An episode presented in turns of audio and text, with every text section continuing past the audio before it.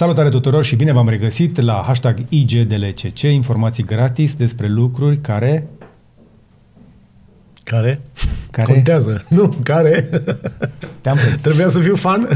Da, nu, nu, verificăm, e doar o verificare. E de, pe lucru care costă. Costă. Da. Uh, e greu însă să-l faci fanul tău, pentru că tocmai trebuie să fiu eu fanul lui. Invitatul de astăzi, uh, mult mai deștept ca mine, este Cristian Onețiu, care este antreprenor deja de carieră. Uh, și dacă nu este cu mult mai deștept, este cu sigur mult mai bogat, pentru că a, încep, a început antreprenoriatul mult mai, mult mai devreme ca mine. Good point. Nu? Da, good point. Mă bucur, e și primul care nu mă contrazice. O să avem o conversație foarte lină, nu o să uite nimeni că nu o să fie controverse, o să A, fie nu. flat, o să fie plicticos. Acum o să le spun că ești, de fapt, uh, ai început ca bișnițar și că ai transformat bișnița într-o carieră. E prea mult? Nu, e catchy. E Catchy. catchy? Da. Am, v-am atras atenția? Așa că stați alături de noi, indiferent că ne ascultați pe orice fel de podcatcher, Google Podcast, Apple Podcast, Spotify, TuneIn și toate alea, alea, unde, apropo, măcar acolo sunt mai deștept ca tine că sunt numărul unu, dar uh, chestiile alea nu prea fac bani, dar o să mai vedem noi dacă scoatem bani sau nu din ele. Momentan nu fac bani. Da, asta cu podcasturile mai greu în România. Uh, Dar dacă vrei să susții și tu seria asta de podcasturi, contactează-ne pe contactarombucnici.ro și dă cu banii în noi, că noi o să-i luăm și o să te promovăm. Și acum, hai să ne apucăm de treabă, că oamenii, practic, ori au intrat pe YouTube, ori ne ascultă, ca să afle de la faimosul Onețiu care-i treaba, domnule, cu antreprenoriatul, că, ce ziceam noi mai devreme, e o modă să devii antreprenor. Da. Și tu ești uh, efectiv întruparea acestei mode. Ești uh, uh, Truparea. Ești... Nu? S-a întrupat antreprenoriatul în tine. Mama nu credea asta când eram mic, pentru că atunci să fii bișnițar era foarte uncool. Nu Dar- era dar deloc acum e. cool. acum e cool, toată lumea vrea să fie antreprenor uh, și îi se pare așa, vede doar bucățica deasupra apei din icebergul mare în care se văd doar rezultate, uh, coperți de reviste, Da. mașini Forbes, frumoase, astea, nu? treabă, nu, mamă, ce aș vrea și eu asta. Dar nu văd restul. Și atunci cred că ar fi interesant asta, să discutăm și despre partea nevăzută a antreprenoriatului și să vedem dacă Da. oamenii sunt dispuși să plătească prețul. E, asta cu prețul mai vedem noi. Toți vrem succesul întâi. Dar Da. drumul spre succes e unul prea complex, străzile sunt nu știu cum și tu n-ai GPS. Cum era aia din uh, alu Grasu. Asculți Grasu XXL, astea hip-hop românesc? Încă n-a prins fica mea. Nu. Asta eu ascult ce ascultă fica mea, deci suntem uh, la unison. A, 10, 11 ani cât ai? 11 ani. 11 ani. Deci în ce fază e? Cu soi luna astea? Mă, acum e cu uh, tot felul de nu știu cum îi cheamă, sincer. Și cred că la televizor nu prea te mai uiți din cauza asta? În fiecare nu avem televizor în casă. N-aveți? Uh, nu. Ah, ok. Adică avem o, într-o cameră de oaspeți în care dacă vin bunicii să mai se uite puțin la știri, că altfel trepidează și nu mai știu Mhm. ce se întâmplă. Dar uh, sunt niște banduri foarte cool, foarte noi. Nu știu cum, cum se numesc, dar cântă foarte bine. Ah, ok. Uh, sunt genial la nivel de voce, mult peste. Am Dar nu știi, încercat- nu știi cum îi cheamă. nu știu cum Ah, ah, cheamă, e că se perfect. schimbă foarte repede. Da. Uh, încerc în fiecare zi să-i dau un pic de cultură muzicală din ai noștri și în fiecare zi, în drum Mhm. spre școală, mai bag și eu două melodii și mai spun, uite ce înseamnă Depeche Mode, uite ce înseamnă Duran Duran, uite ce înseamnă Beatles, uite ce înseamnă Queen. Mi se pare interesant, așa Mhm. Ne. și bine, hai să arăt eu o melodie. Și îmi bagă ea o melodie, Da, da, da. Da. Asta cu negociatul, eu te înțeleg. Uh, Doar că poate mă dai niște ponturi, că eu, eu, practic, tu ești în fața mea cu câțiva ani, Da. dar recunosc uh, multe dintre chestiile pe care mi le spui, dar poate spui cum fac să negociez, să mai ascult și eu ce vreau la radio. În mașină, oricum, e o negociere continuă, nu? Cine ce melodie alege. Dar nu avem televizor în casă și n-avem, nu ascultăm radio, deci avem uh, playlisturile noastre. Ah. Avem un abonament uh, în care fiecare își face playlistul lui și fiecare încearcă să șeruiască celuilalt și să-l convingă de noua melodie care a adăugat-o în playlistul lui. Și că vezi la ea talentul uh, de negociere, de vânzări, când încearcă să, să îți placeze playlistul ei? Întotdeauna. Întotdeauna. Și întotdeauna știe foarte bine cu cine vorbește, cu mine sau cu, cu soția mea și știe exact ce argumente prinde la fiecare. Ma. Ok. Uh, Până acolo însă, uh, cred că o să te duci în camera de oaspeți să te uiți la televizor când o să apar și tu. Nu? Da.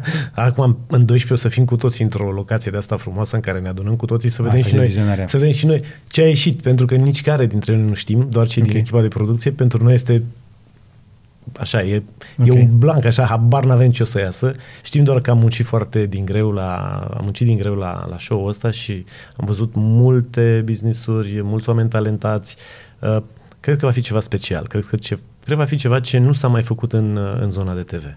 La noi, cel puțin. La noi, da, la noi. Deci, cum îi spune Imperiul Leilor, nu? Imperiul Leilor, da. Așa o să fie în curând uh, pe ProTV uh, și tu ești unul dintre jurații care aruncă cu bani în startup-uri. Da, uh, investitor, zicem noi că jurații ar însemna că scoatem niște note și dăm note, da, așa ne Dar e tot bine. un fel de juriu în asta de... E un fel, dar e pe banii tăi. e ca și când Dar un e pe jurat... bune, e chiar pe banii tăi? Pe, pe banii cui să fie. De asta mergem acolo, pentru că okay. noi oricum suntem investitori în piața netelevizată, să zic așa. De data asta, să zicem că uh, transparentizăm modul în care luăm decizia de a investi. Sau cel puțin mm-hmm. asta încercăm, să explicăm uh, uh, de fiecare dată raționamentele pentru care suntem in sau out, uh, ce ne place, ce nu ne place uh, și uh, cumva omul să înțeleagă că e o combinație de elemente care te duc la a investi într-o afacere, într-un om, într-un produs, într-un plan, într-o piață. Ok. Uh, asta este partea de, de concepte, dar sunt convins că e și mult show acolo, însă în esență uh, ai băgat bani? Da. În, în... Am băgat de două ori și jumătate mai mult decât mi-am propus. What? Și da. cât îți propusese? E, nu pot să spun asta. Dar o să vezi încet, încet. ok. Dar chiar, uh, chiar există bani de investit în România? Adică sunt, uh, dacă ai o idee tare de business și găsești pe cineva care să duce, am nevoie de 10.000, 50.000, 100.000, găsești pe cineva care să-ți dea? Uh, ca și startup sau da. sigur Start, că da. bine, pot, poți să zici startup, dar cei mai mulți vor să facă o afacere. Da, sunt mulți care au idei și cred că ideea valorează foarte mult. În realitate, pentru noi, ideea valorează 1%. Adică și noi avem un dulap plin de idei și ne teamă să deschidem dulapul că nu avem timp și bani să le punem în practică. Și uh, încearcă să picioiască doar o simplă idee. Da, da, da. Uh, și când Care, începe să discutăm... Și jumătate din ideea e secretă, nu ți-o poate spune decât dacă... Da, e... nu, trebuie să semnezi un NDA ca să... Și zici, bă, stai, asta există deja în piață. Serios? Există deja? Da, implementată deja. A, nu m-am gândit. Păi ia caută tu mai bine înainte să vii la un investitor. Caută puțin pe Google să vezi dacă nu cumva s-a făcut. Deci există și... Uh, Uh, trecând de idei, există și oameni asumați cu experiență antreprenorială și cu mai mult decât o idee, un plan, uh-huh. poate chiar un produs validat și există și bani. Ok, deci uh, există bani. Există bani, cunosc cel puțin 50 de angel investori care au între 50.000 și 300.000 bani plasați în diverse uh, uh, mici companii. Uh, deci începe să apară și această categorie, acest segment de investitori da. Uh, minoritari în business-uri uh, care au sens, pentru că uh, pe măsură ce se acumulează mai mulți bani în, în România, anumite o anumită clasă de oameni care acumulează bani încep să-și facă o diversificare a investițiilor și uh, au investit imobiliar, ca noi toți la început când am făcut bani să ne asigurăm și să scăpăm de sărăcie, pentru că asta a fost goana noastră, să știm că generația următoare nu mai pornește de la zero. Apoi am început uh, pe bursă, după aceea am continuat în uh, afaceri mici în care să investim, să începem să simțim joaca asta, pentru că e o joacă a cifrelor. Din 10, probabil două, două ies bine. Dacă ai noroc. Dacă ai noroc, da. Dacă ai noroc și dacă te implici pe lângă, nu e chiar o activitate de Ajungem și acolo. venit pasiv. Deci cam, cam asta este un fel de status quo a ceea ce se întâmplă pe partea de antreprenoriat. Există niște bani, există mulți oameni care, puțini însă pentru cât ar trebui să fie, dar există niște oameni care au început să umble uh-huh. după banii uh-huh. aia uh-huh. și încep să se ridice, să se ridice și în România o pătură din asta de antreprenori. Da, au apărut și niște venture capitals care au început să vină cu bani, se creează o categorie Venture nouă. capitals. Hai să traducem asta pentru cei care încă nu sunt uh, antrenați. Vorbim despre fonduri de investiții care strâng bani de la mai mulți investitori și care asta fac, asta este businessul lor, să pună bani în alte firme. Mai ales în etapele de început ale companiei. Pentru că ei sunt specializați în această perioadă, în această zonă de, de start cu potențial aproape orice companie care are potențial de scalare ori 100, ori 1000 în 3 ani de zile, ar trebui să stea de vorbă cu un, cu un astfel de fond de investiții uh, care să evalueze, să-și, uh, să-și uh, iau multă experiență. Pe lângă bani au multă experiență, au mult, uh, multă conexiune cu lumea de afară și atunci uh, faptul că ai deja un, un venture capital investitor în startup-ul tău înseamnă foarte mult pentru tine și e o validare suplimentară, nu doar că primești bani, ci că afacerea asta are șanse rezonabile în piață. Ok, îmi place discursul tău. Acum, acum chiar arăți om de afaceri. Până acum nu. da, citind despre biografia ta, și de am și aruncat-o asta la început așa ca un fel de intrigă, eu am foarte mult respect pentru ceea ce ai uh, realizat tu și ești un model pentru foarte mulți uh, oameni din generația noastră, din generația Noastră, mea. da, noastră. Uh, dar dacă este să ne uităm un pic în urmă, noi acum vorbim despre viitori antreprenori și startup-uri, însă în anii dou- 90-2000 era pișniță. Da, era bijiță și Și... Ăla era antreprenoriatul de atunci. atât știam. Atât știam. Ce și știai când te-ai apucat? Știam că pentru a avea libertate de mișcare trebuie să obții profit dintr-o activitate lucrativă. Zi-o pe șleau. Ai vrut să ieși cu fata aia la film. Da, am vrut să ies cu fata la film și tata a zis nu. Poate nu i-a plăcut fata, poate n-a avut cei 12 lei care i-am cerut, dar pentru mine a fost un, uh, o, un șoc, pentru că mi-am dat seama că sunt dependent de cineva, de părinți. Și mm, am hotărât atunci ca în viitor să nu mai fiu niciodată dependent de cineva, să cer voie la toaletă sau să spun uh, aș vrea să cumpăr și eu chestia asta, aș vrea să mă duc în vacanța asta, aș vrea să... Dar e cam de vreme. S-ar putea să fie antreprenori buni cei care se trezesc de vreme. Tu ai spus la început că e doar o chestie de timp și Da. mi-a plăcut asta. S-ar putea să fiu mai bogat decât tine, nu pentru că știu mai multe sau pentru că sunt mai deștept sau mai frumos. Cu siguranță frumos nu. Dar, Mi-ai dat înapoi acum. dar, dar mai devreme. Mai Adică devreme. e o chestie de timp. Cred că în fiecare meserie, știi că se spune că ai nevoie de 10.000 de ore de practică pentru a fi expert într-o zonă. Cred că și în antreprenoriat e la fel. 10.000 de ore. Da. Indiferent că sunt noaptea, ziua, în timpul școlii. măsurate, adică nu să meargă singur softul acolo și tu să dormi și să mergi la club și să nu se pun. Trebuie să fii 10.000 de ore into the business, Ok. în activitate, în a greși, în a te ridica, în a te testa, în a te valida, uh, în a-ți vedea limitele, neputințele. Dar trebuie să-ți punctele asumi la forte. 10.000 de ore. Da. Cred că, cred că dacă o asumi, uh, dacă asumi această meserie, ca și orice altă meserie, de chirurg, avocat uh, sau orice altceva, cred că se setează mult mai lin drumul spre succes. Pentru că la 10.000 de ore deja nu te mai gândești de ce ai făcut chestia, o faci pentru că știi că funcționează. E parte din proces.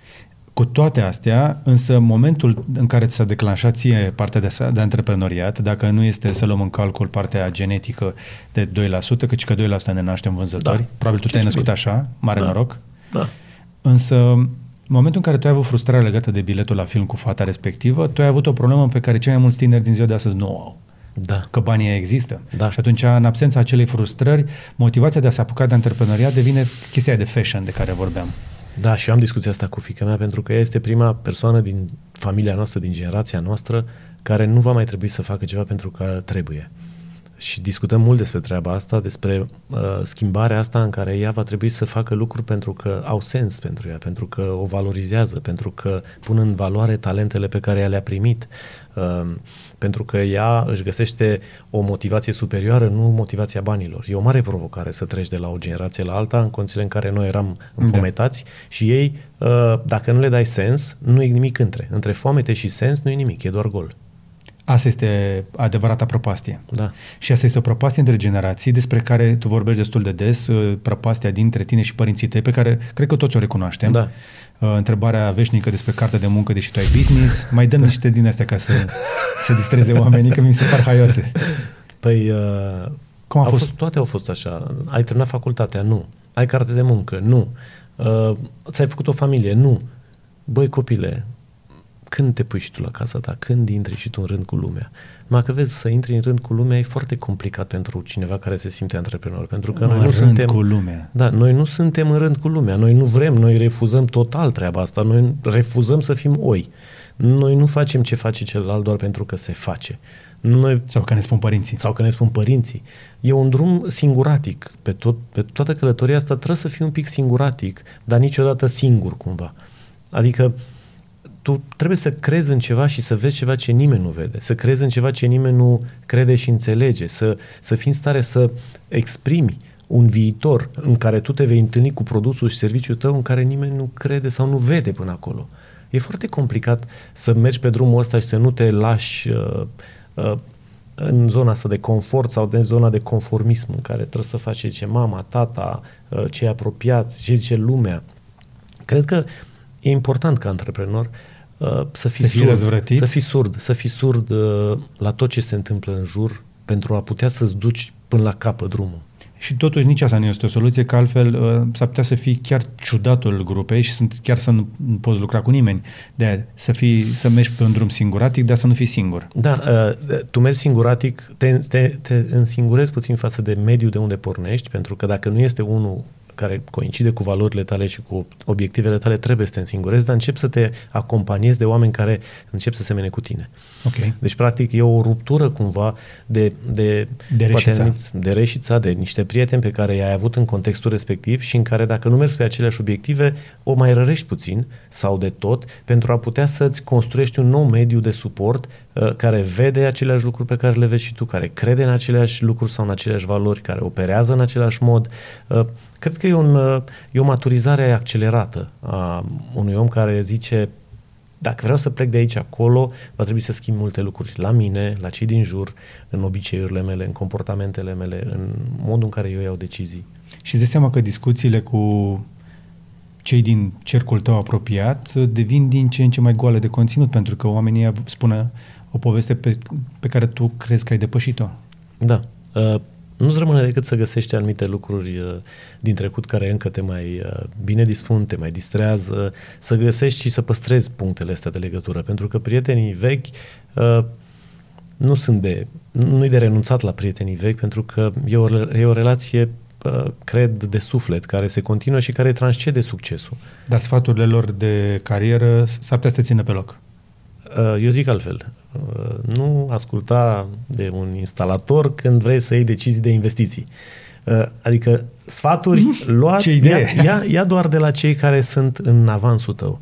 Uh, prietenii tăi sunt, dacă vrei, grupa ta de suport. Sunt grupa ta de suport emoțional, în cel mai bun caz. Sunt, sunt prietenii cu care te simți bine și cel mai autentic în toate formele. Adică ești la băut, la fete, da. la sport, la fotbal, la astea, dar da, nu lua deciziile acolo și nu îți uh, uh, strica obiceiurile tale pentru că uh, gașca ta are alte obiceiuri.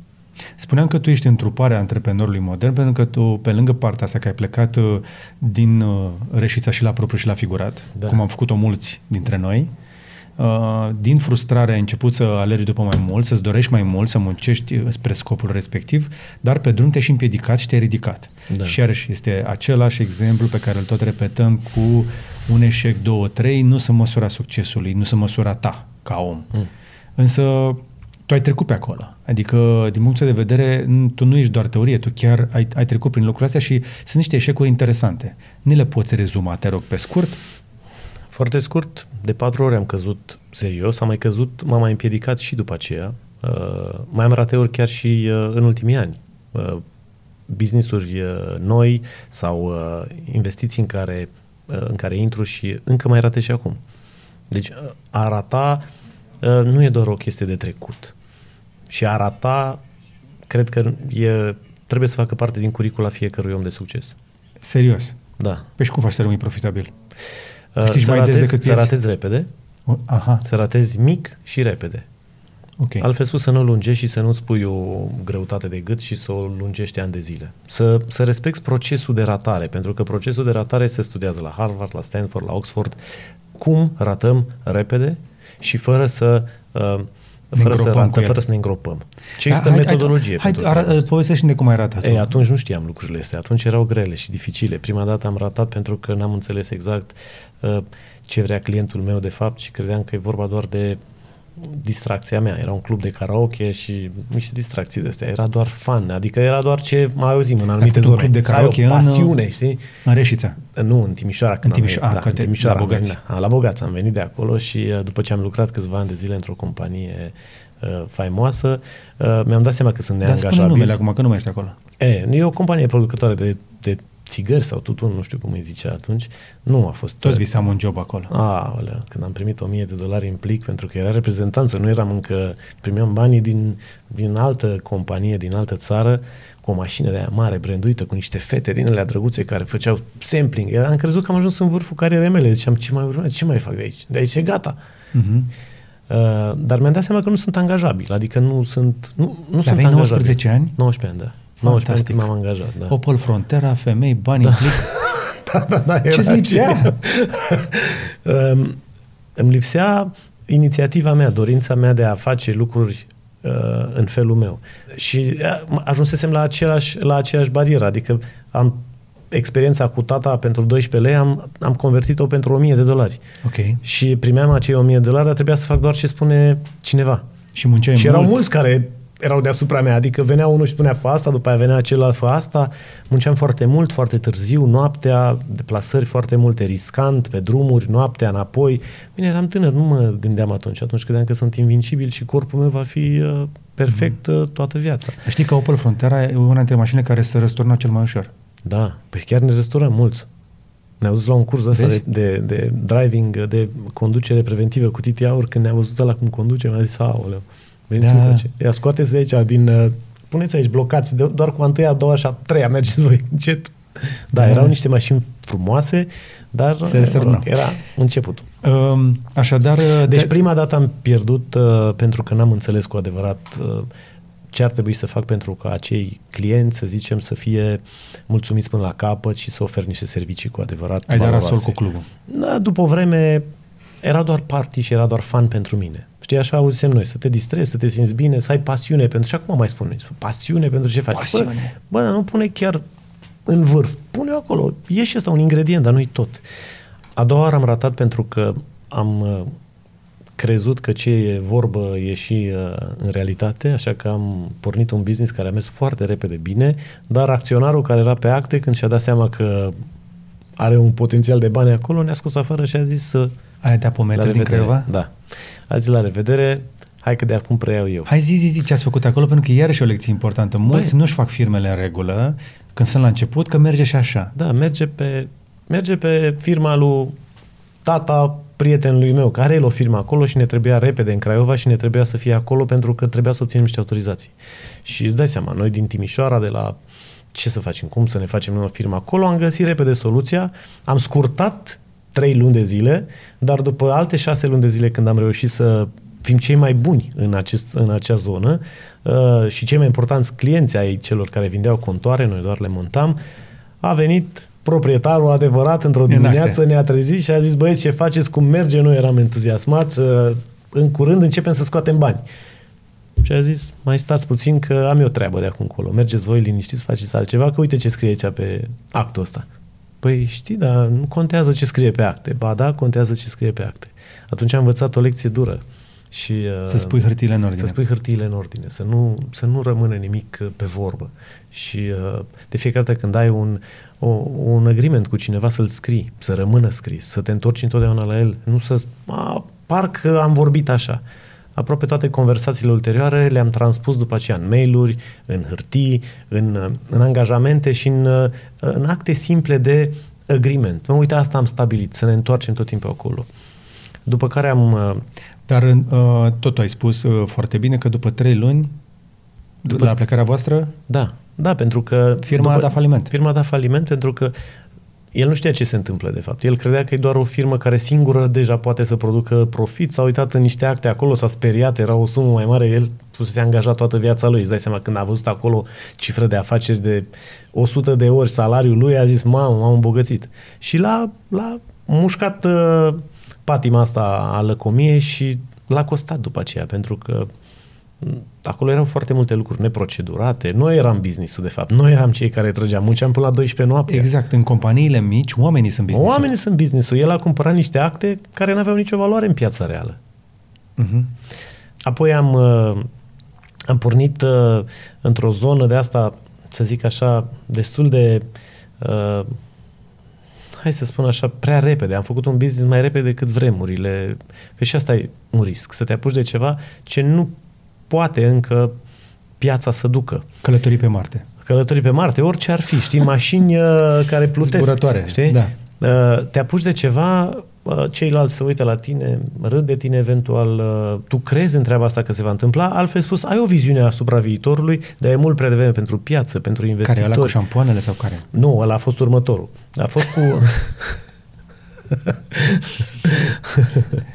da, a fost o chestie legată de, de activități de, de marketing, promotion, merchandising, ah, gata, da. ceva ce era foarte avansat, nu aveam încă tehnologia potrivită, dar noi credeam, asta se întâmplă după 15 ani, asta se întâmplă, se scanează rafturile, se face out of stock-ul automatizat, se transferă rapoarte, se... Uh, era așa o chestie de asta în care noi speram că tehnologia va accelera și va merge mai repede, știi cum se gândește toată lumea, că mamă ce repede merge tehnologia, dar în realitate, în, în uzabilitate nu merge chiar așa repede. Și ne-am îngropat pentru că n-am reușit să avansăm proiectul okay. respectiv. L-am tot investit în el, am tot strâns bani din nou de la toți prietenii și la final le-am dat nimic. Am strâns datorii. De patru business-uri am tot strâns datorii. Până la următorul când te-ai îngropat. Da, ăla chiar a fost final. Deci acolo chiar mi-am dat seama cât de important este să ai niște furnizori de încredere și să, să poți să asiguri o calitate constantă a unui produs. Ce ai făcut de fapt acolo? Că a fost pe mâna ta. Da. Acolo m-am dus uh, la... Am vrut să m-am încăpățânat să fac uh, un business cu producție în România pe niște standarde pe care eu le credeam, sau eu credeam că voi controla acele standarde. Ce produse? Produse cosmetice, șampoane, tot felul de detergenți. Un emui românesc așa? Da, da, pentru că eu, eu am fost salvat de industria asta de direct sales. Eu dacă nu, dacă nu reușeam să vând niște chestii foarte greoaie în, în vacanța între clasa 12 și anul întâi de facultate, n-aveam bani să plec la Timișoara. Okay. Și eu a trebuit să fac treaba asta, pentru că ai mei mi-au spus, uite, te faci sub inginer aici la Reșița, o să fii mare și tare, știm noi undeva unde să te angajăm. Uh, și eu am refuzat treaba asta și pentru că toți prietenii mei mergeau la Timișoara și pentru că vroiam să plec și eu din cuib să fac da, drumul da. meu. Și atunci eu am vândut tot felul de lucruri de la două sau trei firme care erau în această zonă de direct sales și era singura zonă prin care puteam... sau ce? Uh, nu, aveam niște sisteme de vacumat, niște cosmetice ah, de astea. de la țeptă. Da, mai aveam niște... Da, poți să zici brandul, să știi că nu se supără da, nimeni. Da, uh, niște cosmetice și niște chestii de astea, detergenți de ăștia, uh, să zic așa, mai com, mai comprimați, așa, nu comprimați, ci concentrați. mai concentrați, care îi vindeam pe undeva pe la Moldova Nouă, că aia se îmbogățiseră și aveau bani și dădeau pe lucruri scumpe. Moldova, a, ăștia făceau, uh, făceau s- cu sârbii. Da, mergeau la sârbi și aveau bani și nu știau pe ce să-și cheltuie banii. Și atunci eu mă duceam, le făceam bărci prezentări acolo. Cu bărci nu eram încă pe țeavă, dar uh, genul ăsta de produse care să îmbunătățească un pic calitatea vieții și aveau okay. bani. Și atunci, din banii respectivi, am reușit să pun deoparte, să plec la Timișoara să-mi închiriez o, o, cu un coleg de-al meu o, o cameră și un, o garsonieră să pornesc. Okay. Uh, evident, n-am intrat uh, la facultate, la stat, uh, a trebuit să mă duc, dar eu am vrut să plec oricum, aveam banii și m-am uh, dus la privat, era o rușine mare și asta, adică mama învățătoare, uh, foarte cunoscută, inspectoare, foarte cunoscută acolo, trebuia să răspundă unei întrebări nasoale. A intrat fiul tu? Uh, a intrat, dar la privat, era jena jenelor. Da, da, da. Uh, după care s-a angajat sau face ceva la școală, merge la școală, nu prea merge la școală. Uh, erau, dacă mă uit așa în trecut, uh, părinții mei au fost foarte răbdători cu mine pentru că i-am dezamăgit permanent. Bă, nu e vorba de asta, nu e vorba de tine. Eu cred că tot sistemul ăsta, școlile noastre scot pe bandă angajați. Mm. Asta e cea mai mare problemă. Școala nu s-a potrivit pentru structura ta. Tu, da, uite, m-am gândit la o chestie. Uh, și cred că e o chestie de părinte, în a fi părinte. Cred că atât cât poți tu vedea și cât poți tu duce, asta e maxim ce poți proiecta pe copilul tău. Pentru că eu am făcut da. aceeași greșeală.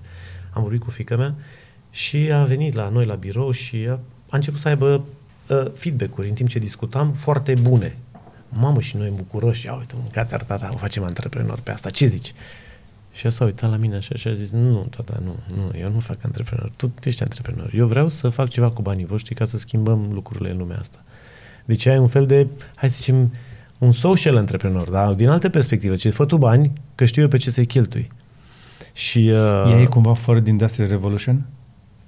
E, cumva. Ce vreau să spun cu, cu uh, intervenția ei, că asta e insight-ul meu, eu mi-am dat seama atunci că proiectam pe ea să fie același, ace- să facă același lucru ce făceam și eu.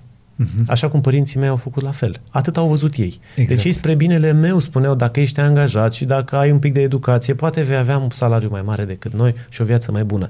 Și eu am făcut aceeași greșeală. Am sunat-o pe mama și am spus, am înțeles acum de ce mă bătai la ca să mă angajez. Pentru că am făcut aceeași greșeală cu Emma. Să revenim în garsoniera din uh, da. Timișoara. Știu că po- nu ți-e uh, dragă povestea, sunt convins că ai Nu. spus-o de suficient de multe Nu, ori. nu, mi-e foarte dragă, pentru că noi ar trebui să vorbim mult mai mult despre eșecuri și despre uh, înfrângeri și despre neputințe.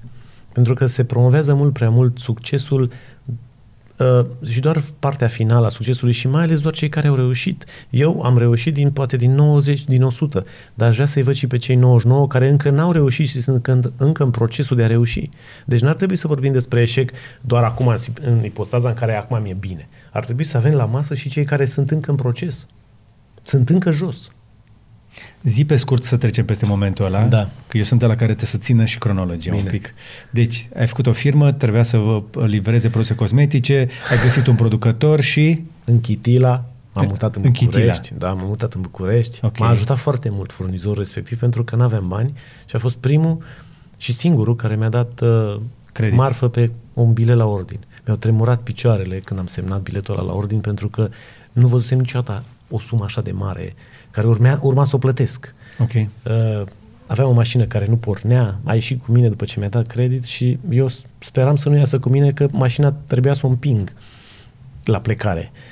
Și a fost și un semn atunci, m-am urcat în mașină, asta nu pleca nici cum din poarta fabricii. Pe am zis, ok, asta e, am dat cheie, a pornit mașina, zic, băi, ăsta e semn, ăsta trebuie să fie, cu ăsta fac treabă. Um, însă calitatea n-a fost sustenabilă, a fost azi era roz, șamponul mâine era verzuliu, așa, poi mâine era da, altfel de miros. Cred că nici nu vreau să știu ce era în șampoanele alea. Uh, mă, nu erau porcării, doar că era instabilă rețeta. Altfel spus, altfel spus, ingredientele active erau aceleași, dar nu mirosea la fel, Da. da. nu arăta la fel, se decolora după două săptămâni dacă îl ține la soare. Deci era, Dar dacă te spălai cu el, ce se întâmpla? rău, cred că nu-ți făcea. N-am primit nicio fel de reclamație că i-a picat cuiva părul Ah, sau ceva, deci n-a măcar fost, atât. nu, n-a fost niciun fel de, de situație de genul ăla, însă nu era la, în, într-o, într-o companie care promovează încrederea și, uh, uh, să zic, consumul de la un om la un om, e foarte greu ca acel om să fie fidel și să fie încrezător în tine când astăzi a primit ceva și mâine primește altceva, vizual, mm. nu nimic mai mult de atât. Așa că, pe măsură ce construiam ceva, cădea În spate. în spate. Și în cele din urmă a căzut de tot. A căzut de tot. După vreo un an jumate a căzut de tot, cu datorii nasoale la stat, la furnizori, la toți. Deci acolo a E fost... adevărat uh, aia cu 3 miliarde vechi? Da, 3 miliarde, da. Acum pare, pare mai simpatic așa, nu pare, azi 80 de mii, ok. Da. Dar atunci 80 de mii îmi făcusem socoteala și trebuia să lucrez vreo 60 de ani pe 1000 de dolari cât era un salariu bine plătit și să mai și stau într-o casă să mai plătesc ceva, să mai mănânc. Adică Da. nimic altceva. Și nu mi-a ieșit socoteala asta. Am zis, bă, trebuie să mai încerc o dată. Trebuie să mai încerc o dată, dar altfel. Și atunci A m-am cincea hotărât- oară? A cincea oară, da. N-am, mi-am tăiat toate, eram așa de îndatorat încât nu puteam să mă angajez. Chiar dacă aș fi vrut, nu mai puteam să plătesc Și datoriile. cu toate astea ai mai găsit încă o dată bani, fratele tău te-a ajutat și împreună a spus pe picioare un business care astăzi este super profitabil. Da. M-am dus în Eu- Monte eu- Carlo eu cu sunt- ultimii bani. Nu, nu cred asta. Cum?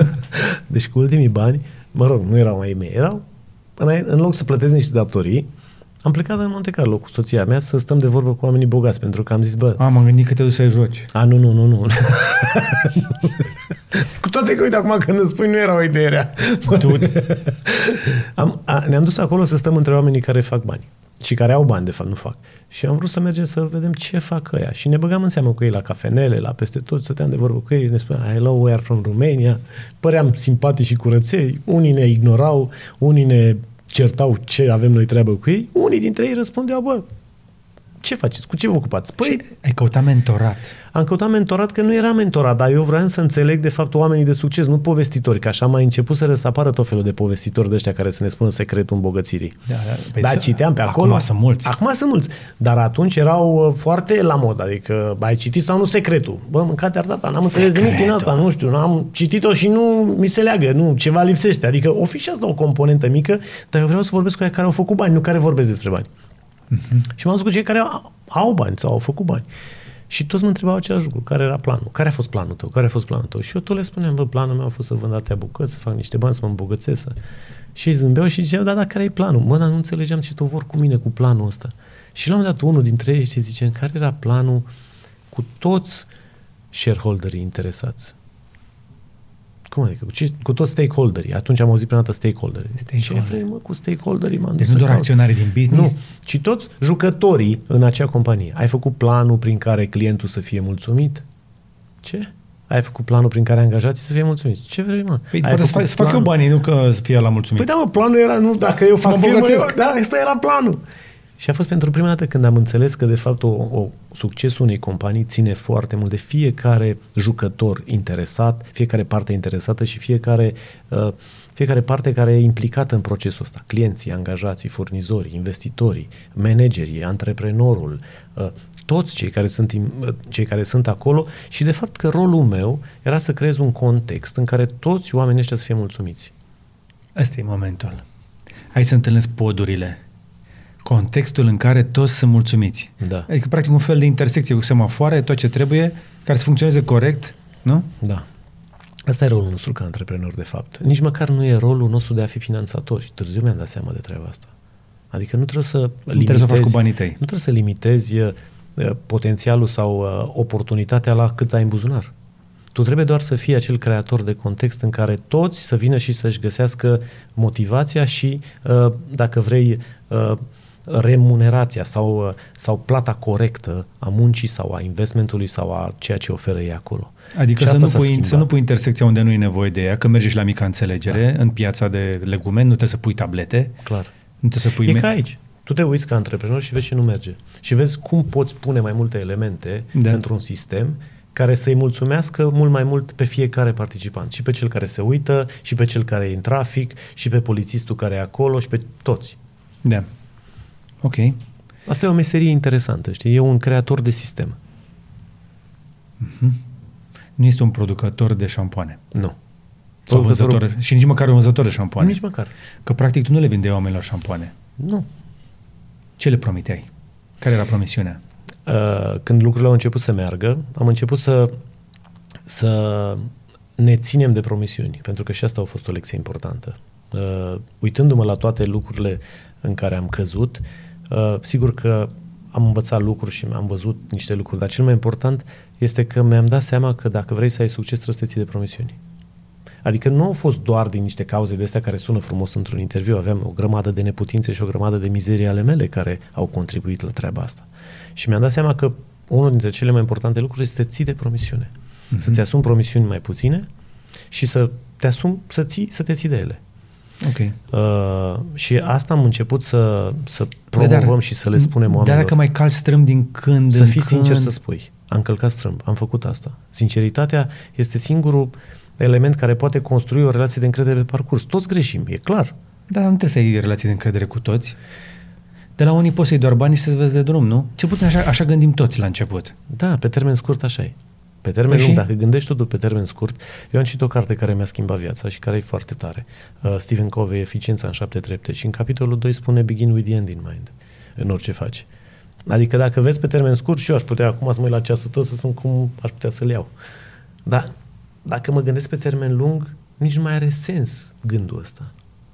Altfel spus, dacă pornești de la capăt spre azi, uh, știi exact care este steaua Nordului și știi exact ce, în ce zonă trebuie să-ți pui energie, în care nu are sens, care te ajută să avansezi către ace, acea destinație și care doar te, uh, te ține într-o buclă, într-un giratoriu și te tot învârți. Da, dar parcă îi văd pe oameni la comentarii cum o să spună, da, dăm și mie un milion și după aia încep să vorbesc și eu așa despre Steaua Nordului și tot felul de povești din astea. Da, da, să știi că avem și în show niște oameni la care dacă le punem un milion pe masă, nu știu ce să fac cu ei. Uh, nu poți să gestionezi un milion dacă n-ai făcut un milion. Mhm. Adică asta e un mit în care dăm, domnule, și mie, las că mi-e ușor acum, dăm tu milionul ăla și după aia să vezi ce o să fac eu. N-ai cum să faci, pentru că tu nu ești exersat să iei decizii. Tu nu ești exersat să angajezi oameni potriviți. Tu nu ești exersat să înțelegi piața. Tu nu ești exersat să creezi beta testing până când găsești micro, micro rețeta pe care să o dezvolți după aceea. Tu nu ești exersat pentru lucrurile care generează multiplicarea acelui milion. Mhm. Fă cu 5.000 și fă 20.000 și după aceea vei primi cu un zero mai mult și cu un zero mai mult. Dar tu trebuie să demonstrezi pas cu pas, pentru că re- regula e aceeași. Doar adaugi un zero ca investiție inițială și ca randament.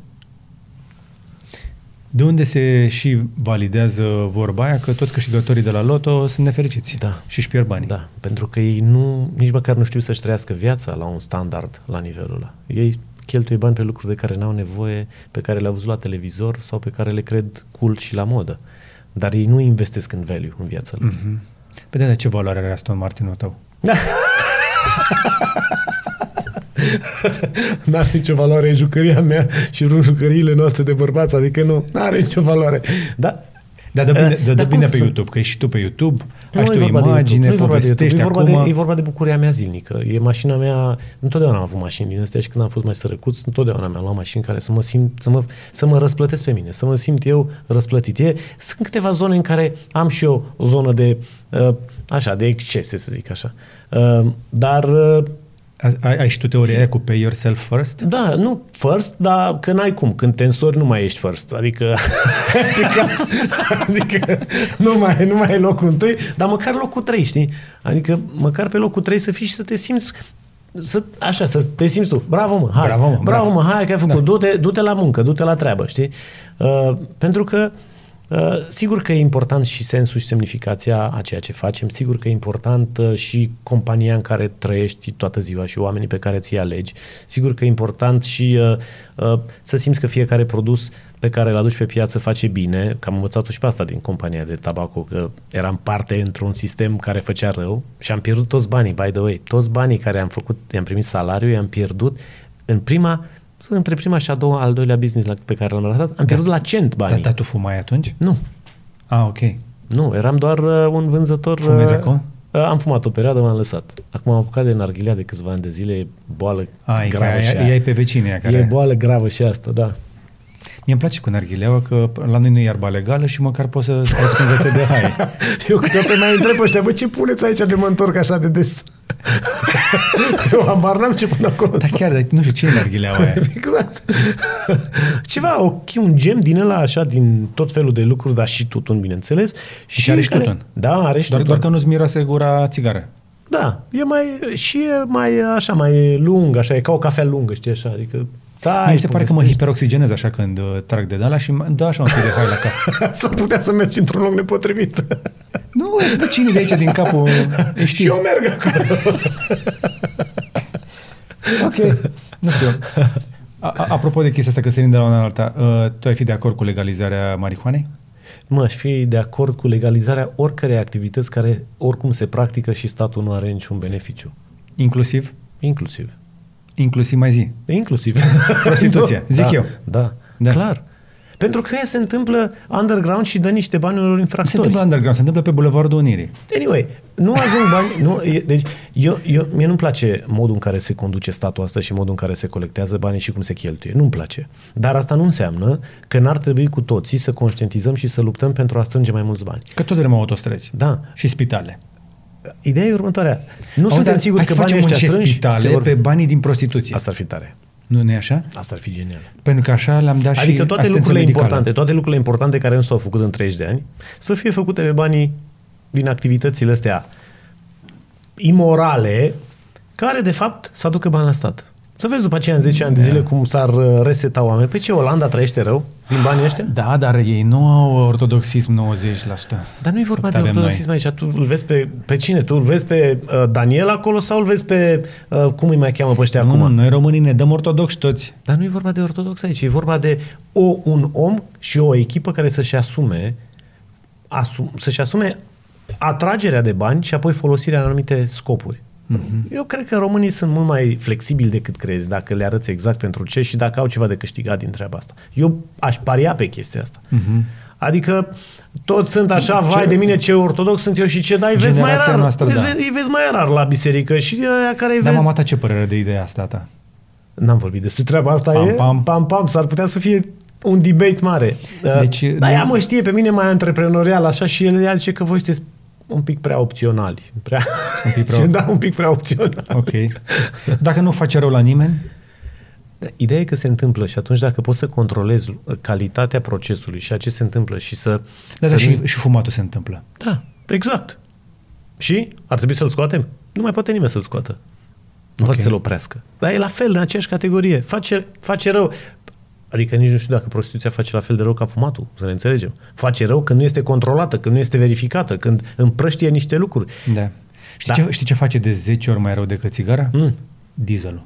Da. Și e în continuare pe stradă, Ia de aici. ia peste tot. da Da. Da, sunt mult mai multe lucruri care uh, astăzi dăunează grav sănătății individuale și a planetei, care sunt Legale. Le, nu numai legale, aspiraționale chiar, Mhm.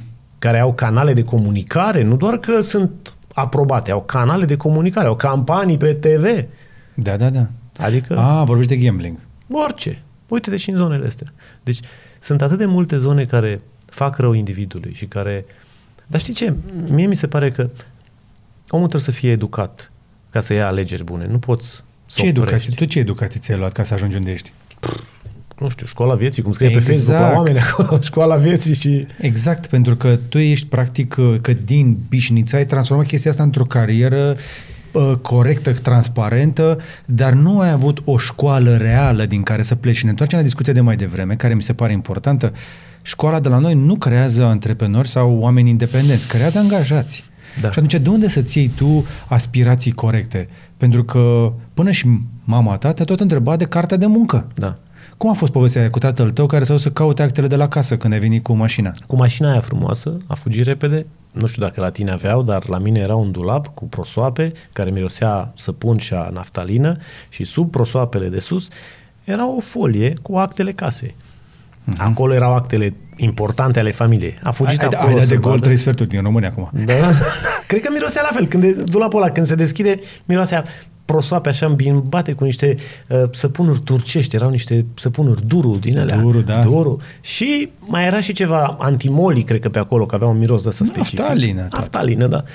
Și s-a uitat repede să vadă dacă am luat actele casei să garantez pentru mașina aia, pentru că nu putea în mintea lui să înțeleagă că cineva mi-ar da o mașină pe mână fără să-i dau ceva înapoi. Era Da. imposibil de crezut.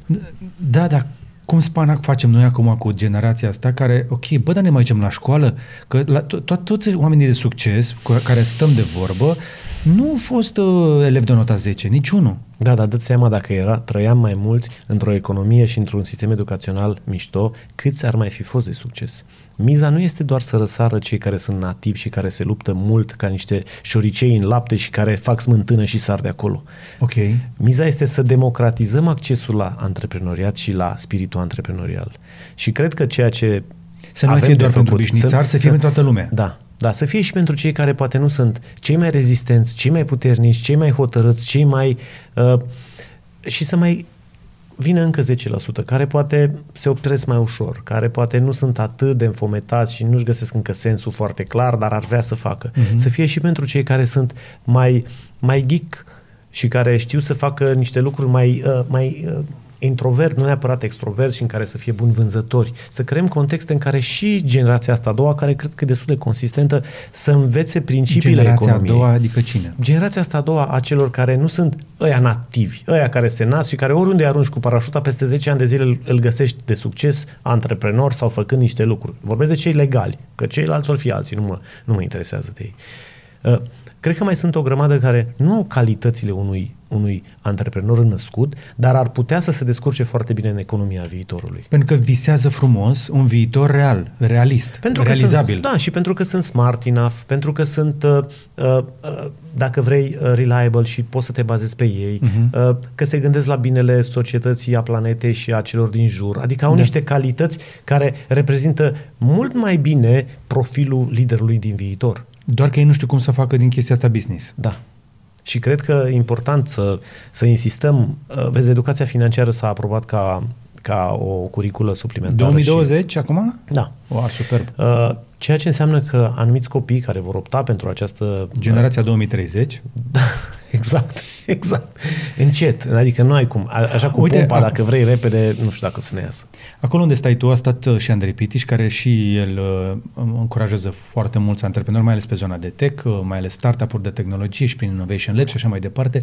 Și spunea o chestie, zice, mie, mie mi este foarte ușor să investesc în România pentru că sunt foarte puțini care au curajul să se apuce de startup-uri și de antreprenoriat, uh-huh. iar rata de succes din această cauză, că nu pot să spun că e un motiv bun, este o cauză, uh, este mult mai bună decât în alte locuri, pentru că nu știu True. dacă chiar se apucă, bă, au șanse mari să reușească. Da. Adică la noi rata de eșec este uh, sub 90%. Adică mai, mai mult de 10% din cei care se apucă reușesc. Da. În alte părți e de 2% rata de succes. Deci la noi de, ai șanse de 5 ori mai mari să reușești dacă chiar te apuci, pentru că deja s-a apucat atât de puțini. Da. E o piață care încă mai are nișe, care încă mai are spații, care încă, dacă te duci într-o țară închisă, sau semi-închisă. Cum e Japonia, Germania. Da, ai nevoie de foarte mulți bani ca să poți să-ți faci un pic de loc în mintea consumatorului și să-i atragi atenția că ești și tu pe acolo. Mm-hmm. Pentru că, în esență, noi trebuie să cucerim atenția și uh, uh, mintea și inima unui consumator, unui grup țintă de consumatori și în funcție de piața în care operezi, ai nevoie de mai mulți bani, să identifici, să-i atragi, să uh, interacționezi cu ei și apoi să creezi o experiență prin care ei să zică, wow, a meritat. Asta înainte să o facă multinaționalele și să înghită tot. Da, din păcate, peste tot sunt ca niște caracatiți așa, dar eu cred că și multinaționalele se vor schimba. Cred că oamenii se vor trezi în, uh, în Până se trezesc ăsta. ele, noi încă mai avem nișe pe care le putem exploata noi românii, ca antreprenori, pentru români în primul rând. Chiar dacă suntem o piață mică, la nivel global noi nu contăm nici pentru 1% din tot da. comerțul global al planetei este. Ai dacă... pus mult 1%, ai pus așa să fie generos. Da, da, da. da. Dar chiar și așa, există în continuare o grămadă de nișe care nu sunt acoperite la noi și după ce vor rezolva piețe mai mari, vor veni alte mărci și vor ocupa și piața asta mică cu niște vorbitori de o limbă ciudată, la limita dintre rusă și italiană. Da. Uh, da. cu un comportament de consum absolut ciudat pe care nimeni n-ar reușit să-l potrivească într-un Excel corect încă, deci încă mai e potențial aici. Cred că e potențial mult de a porni business-uri care să aibă uh, apetit, față de care să aibă apetit investițional jucători mari. Uh, antreprenoriatul întotdeauna a jucat rol de, de laborator de research and development pentru marile corporații. Noi testăm la nivel mic, găsim o rețetă a succesului, apoi cei mari vin și spun ok, preluăm noi de aici, uite banii de exit, trăiește viața cum vrei, sau inovează mai departe. Uh-huh. Antreprenorii sunt cei care se uită, uite aici, și au timp și răbdare și atenție să vadă care e problema. Corporațiile nu știu să facă asta. Da. Ei știu doar să gestioneze după ce sistemul e făcut. Să-l scaleze la nivel global, să-l optimizeze, să taie costurile, să crească profitabilitatea, asta știu. Da. Însă noi suntem acest laborator și dacă ne asumăm acest rol de, de, de laborator de, de, de sisteme funcționale, vom avea întotdeauna o, o, o legătură mai Iar departe. teorie. Coboară cu liftul jos la parter. Păi cum? E, hai, hai, hai jos în București. Hai. Uite, Uite Bucureștiul de bine de rău jos. este mm, o capitală tipică deja. Da. Aglomerată, oameni mulți, oportunități, joburi bine plătite, da. Uh, ai și Uber și Uber Eats, dar ai și Glovo și toate astea, ai și McDonald's, ai și un restaurant mai de Doamne ajută, nu avem noi cu stele Michelin, dar găsești ceva bun da. de mâncare. Da. Deci ai cam de toate. Da. Încă mai e loc, nu? În București? Și de, de, wow, de, da deci dacă în București încă mai e loc, mă gândesc cât loc o fi în rest. Păi aici e, o, e și o chestie de puterea consumului. În București ai loc pentru că ai piață de consum. Cu cât te duci mai jos, adică dacă ai o idee genială și te duci în Reșița să o lansezi, s-ar putea să n-ai publicul țintă suficient nici măcar să faci un, un MVP. Deci Trebuie să iei în vedere MVP, adică minimum viable product, adică să testezi ideea repede, simplu, fără bani mulți, pentru a vedea dacă ea chiar are relevanță în mintea unui posibil consumator. Okay. Deci Bucureștiul are mult mai mult potențial și cu cât te vei duce în orașe mai mari, cu atât de mult crește. E o, e o curbă exponențială. Cu cât te duci în orașe mai mari, potențialul crește pentru că ai milioane de posibili consumatori la îndemână. Da, dar competiția este mult mai mare. Și o idee cu care vii tu, sunt sigur că o mai execută încă cineva în momentul ăsta în altă parte, dar nu știi tu încă de el, nu? Clar, mai ales în tehnologie. Toată lumea lucrează în subsoluri și la un moment dat lansează cineva o idee și ce păi stai că a lansat Google butonul al alter și ești pa, ai ești lucrat pa. degeaba. Pentru un buton. Da. El a făcut un buton, dar are deja clienții. Tu vrei din butonul ăla să faci un întreg, un întreg business prea târziu. Corect. Și totuși, te iau și te uh, parașutezi în uh, București da. Cu 1000 de dolari în buzunar da. și te sui de la început. Mm. O faci la fel? Uh, da, acum, sincer să spun, mia de dolari i-aș folosi doar pentru asta o lună, două într-un cartier bine văzut și bine oh. calitativ. N-aș băga deloc în business. Deci unde, mia de dolari... Unde stai tu într-un cartier bun în București cu 1000 de dolari? Mă, mai măcar știi, prima lună. Mai, mai măcar prima lună. Am prima lună, okay. Măcar prima lună. Să stau undeva între oameni Uh, care să respire prosperitate și succes. Aha. Uh, pentru că astăzi nu e nevoie de bani pentru a fi antreprenor de succes, cel puțin în etapa de startup. E un, e, un, e un mit care trebuie să-l, trebuie să-l dărâmăm. Bani sunt în piață foarte mulți. Sunt mulți, atât individuali ca și angel investori, sunt tot felul de organisme care au bani pentru tine și care te pot duce mai departe în etape de finanțare și în runde de finanțare. Există mecanisme bancare și de, de decontare rapidă a unor încasări viitoare. Există credite fără prea multe garanții. Ce vreau să spun este că, poate am mai spus asta, nu trebuie să limităm potențialul nostru de antreprenor sau potențialul businessului, viitorul nostru business la banii pe care avem în buzunar. Deci dacă eu zic acum lui Laurențiu sau lui Radu, bă, n-ai nevoie de bani, poți să te apuci de un business acum. Ei de ce nu se apucă? Ce îi oprește pe ei să ducă să ia banii aia care umblă liber pe stradă și să-i bagi în probăgajul lor? Apetitul pentru risc. Singurul lucru care ne diferențiază între antreprenori și angajați. Major. Singurul lucru care ne diferențiază major. Apetitul pentru risc. Mai sunt gamblerii care sunt peste noi, de-aia riscă.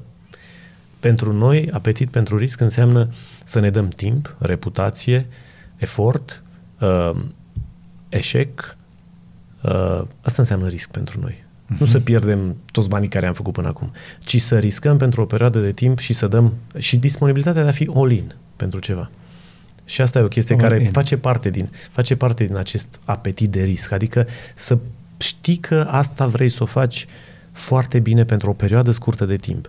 Dacă întreb majoritatea oamenilor dacă vor să facă asta pentru un an de zile, majoritatea o să spună nu. Și poate nu? mai nu. Dar toți vrem să avem succes. Da, da, vrem să fim plătiți lunar la termen fix în care să ne cumpărăm niște lucruri pe care le-am văzut la televizor sau le-am văzut la cineva pe care îl apreciem. Dacă suntem sinceri cu noi și ne facem analiza asta, putem să ne dăm seama dacă avem potențialul de a reuși într-un an, doi ani de zile sau nu. Mm-hmm. Pentru că tre- sunt niște lucruri pe care trebuie să le facem, obligatorii, pentru a ne bucura mai târziu de reușită, ca în orice. Di- cum zice? Delayed... Uh succes. Da. Dacă vrei, da. Da. Da. Dar trebuie să înțelegi că nu, nu poți să te duci, vezi o fată pe stradă și te duci să-i spui aș vrea să fac doi copii cu tine, cred că o să fie o soție grozavă. Trebuie să o iei încet, încet, nu? Trebuie să o inviți la o cafea prima dată. Sau încerci cu 100 și până la ce de zonă. Am o teorie asta, că dacă treci pe stradă și întrebi 100 de femei, s-ar putea ca vreo câteva dintre să zică, da, nu hai. Frate, hai să fii. Da, da, asta înseamnă că ele te aleg pe tine și nu, pe, nu tu pe ele. Dintr-o sută e complicat. Aha. Ca antreprenor trebuie să știi tu ești în controlul lucrurilor, tu selectezi oamenii, tu selectezi oportunitățile, tu selectezi investitorii, tu selectezi. Nu te selectează tu pe alegi. tine. Tu alegi. Asta e o cheie importantă pe care mulți dintre noi o uităm, că atunci când ne apucăm de ceva, noi ne alegem clienții, Tot, noi da. ne alegem publicul, noi ne alegem locul. Da. Adică în momentul în care intri în prostia asta de gândire că trebuie să fac ceva care să meargă, ca Uite, să poți să plătesc mie, facturile. Mie mi-a plăcut la tine foarte mult când de la început că tu ți-ai selectat publicul. Și pub, un public pe care uh, toată lumea îl ignora. Un public smart, uh, să zic așa, uh, educat, uh, care vrea să vorbească lucrurile pe bune. Nu era la modă când ai început tu. Pentru că nimeni nu credea că pe YouTube poți să faci altceva decât uh, Bine, lăsând la o jocuri. parte, exact, lăsând la o parte canalul prin care făceai treaba asta, eu vorbesc de selecția publicului. pe internet. Și faptul că ei au crescut și ei au înțeles și s-au identificat cu acel public inițial pe care l-ai identificat mm-hmm. și ei nu doar că s-au transformat, ci erau undeva împrăștiați, dar nu se adunau. Încet, mm-hmm. încet s-au adunat și ai făcut această comunitate. Mie asta mi-a plăcut foarte mult la tine, de când ai început până acum. Consistența Aha, cu deci care până ai la urmă rămas. te uiți. Da, mă uit, dar nu chiar așa să știu uh, line-uri mm-hmm. și de-astea. Mă uit la câteva care au fost mai Ți-am uh, influențat vreo decizie de reprezentative. cumpărare? Uh, o decizie de apreciere a unui om. Uh, interviul ăla cu Kiyosaki a fost zdrobitor, așa. A fost, deci a fost... Deci mi-a distrus tot ce era un pic de fărâmă de apreciere pentru omul ăla. pentru că zic omul ăla, știi? Adică poate mi-a rămas aprecierea pentru un scriitor, dar no name, știi? Adică nu mai vreau să pun nume, știi? Dar pentru omul în sine a fost așa de... a fost zdrobitoare, știi? A fost... Dar să știi că eu îl compătimesc, că mie, uh, eu nu am uh, repulsie față de el. Nu, nici eu nu am o repulsie, doar că aveam așa o fărâmă de apreciere pentru cineva care stătea în spatele scriitorului. Dar după aceea am tăiat, am știți cu așa Nici și nu am bag zis, mâna în bă, foc că a scris el. Hai, las-o. Are o, M-am grămadă, gândit are o la asta. grămadă de oameni în jurul lui, are o echipă foarte mișto. Mm. Uh, Spre exemplu, fapt, nici nu cred că este off the record chestia asta, că uh, o, o producerul lui ne-a spus înainte să intrăm în interviu să nu-l întrebăm despre faliment. Mm. Că tocmai de un faliment recent, asta a fost singura condiție ca să putem intra în interviu. Între timp chestia a devenit publică și cred că era capsat omul. Mm. Și nu doar că era capsat pentru cel mai recent faliment, că e normal să mai dai faliment când ești antreprenor în serie, Da. Dar uh, el spune niște povești care erau valide acum ceva timp. Înțeleg. Și mie, eu, am, eu am luat ce e bun de acolo. Eu am chestii, lecții de viață a, reale. Pe, cred că toți avem ceva de învățat din ce a scris el, dar metodele lui de a face bani nu cred că mai sunt valide azi. Da. Însă mindset-ul da. Și cred că și din interviul de astăzi, oamenii trebuie să ia lucruri valoroase de la tine, pentru că ești într-o etapă foarte mișto a, a carierei, mm. a carierei de antreprenor.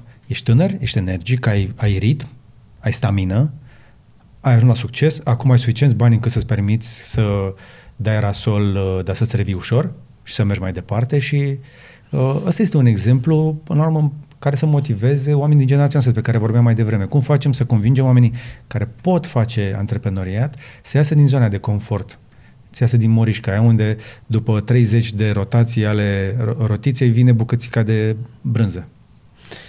Mă întrebi sau? Da, asta este întrebarea.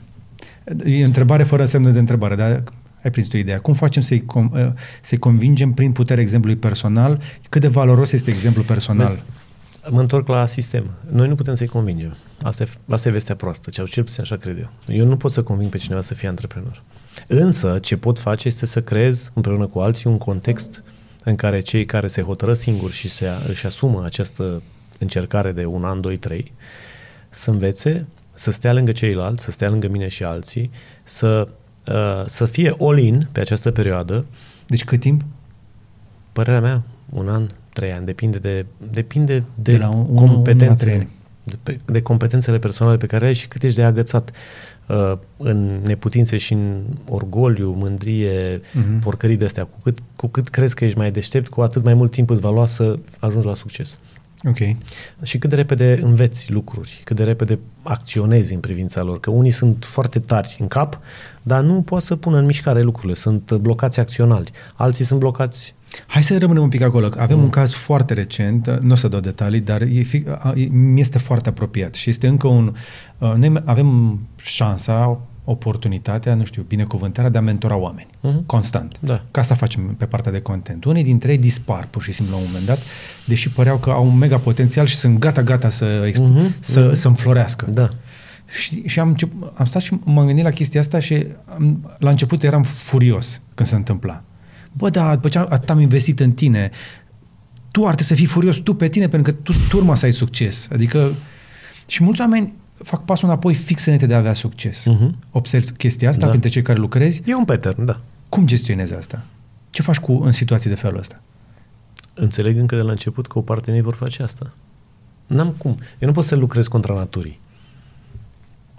Ceea ce nu înțelegem noi este că în jungla asta noi luăm lângă noi oameni care par la fel, dar sunt specii diferite. Uh-huh. Unii sunt hiene, unii sunt lei, unii sunt pisici.